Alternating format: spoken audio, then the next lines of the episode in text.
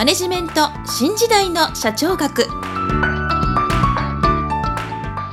こんにちは。中小企業診断士の六角です。今回はマネジメント新時代の社長学の第17回をお届けいたします。今回のテーマは組織における権威です。もし私の著書「使いでわかる経営の基本」一番最初に読む本をお持ちの方は44ページ第2章第6節組織における権威とは」をご参照いただきたいと思います。それでは本題に移ります。組織論の研究者の第一人者であるバーナードは組織の中で出される命令に関して権威オーソリティという考え方で説明しています。バーナードによれば権威とは公式組織におけるコミュニケーションの性格というように述べています。これを印刷会社の例でお話ししたいと思います。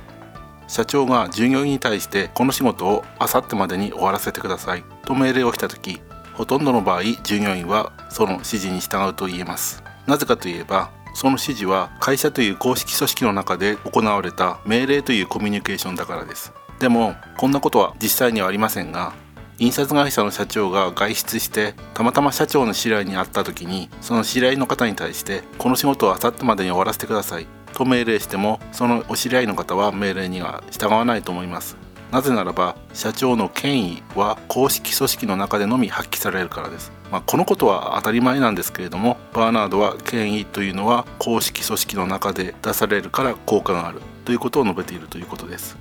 では社長が公式組織である会社の中で指示命令をした時にどんなことでもやってもらえるのかということについてはこれも限定的です。例えば社長が従業員に対して私のゴルフクラブを磨きなさいと指示を出した時にほとんどの従業員の方は拒否すると思います。その理由というのは社長のプライベートのことに関しては従う必要はないからということになると思いますけれどもバーナードは4つの条件を挙げています。その一つが命令が理解できるものでありかつ理解されるものである。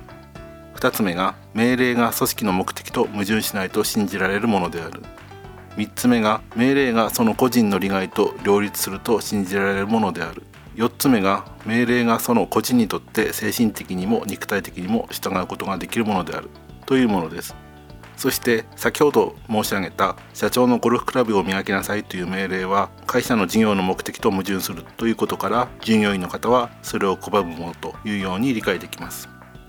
ちなみにバーナードは権威というのはその命令を受ける側が権威を受容しなければ命令には従わない。と述べています。私も組織論の勉強をしてこのバーナードの指摘は意外だったんですけれども権威というのは権威を持っている人が権威を持っているのでそれを周りの人が認識すると考えていたんですけれどもバーナードはそれは命令を受ける側がその人には権威があると認識しないと命令には従わないというように指摘しているということですね。これが一つのポイントです。それからもう一つのポイントは先ほど述べた命令を受ける側が権威を受容する時の4つの条件。この条件が整わないと命令を受ける側は命令に従わない。ということになります。従って会社の中で命令に従ってほしい。と考えている経営者の方はバーナードの言う権威を受容する4つの条件を満たすように命令をしなければならない。ということです。とは言っても一般的には常識的な命令を出していれば経営者の方の命令に従業員の方は従うと思います。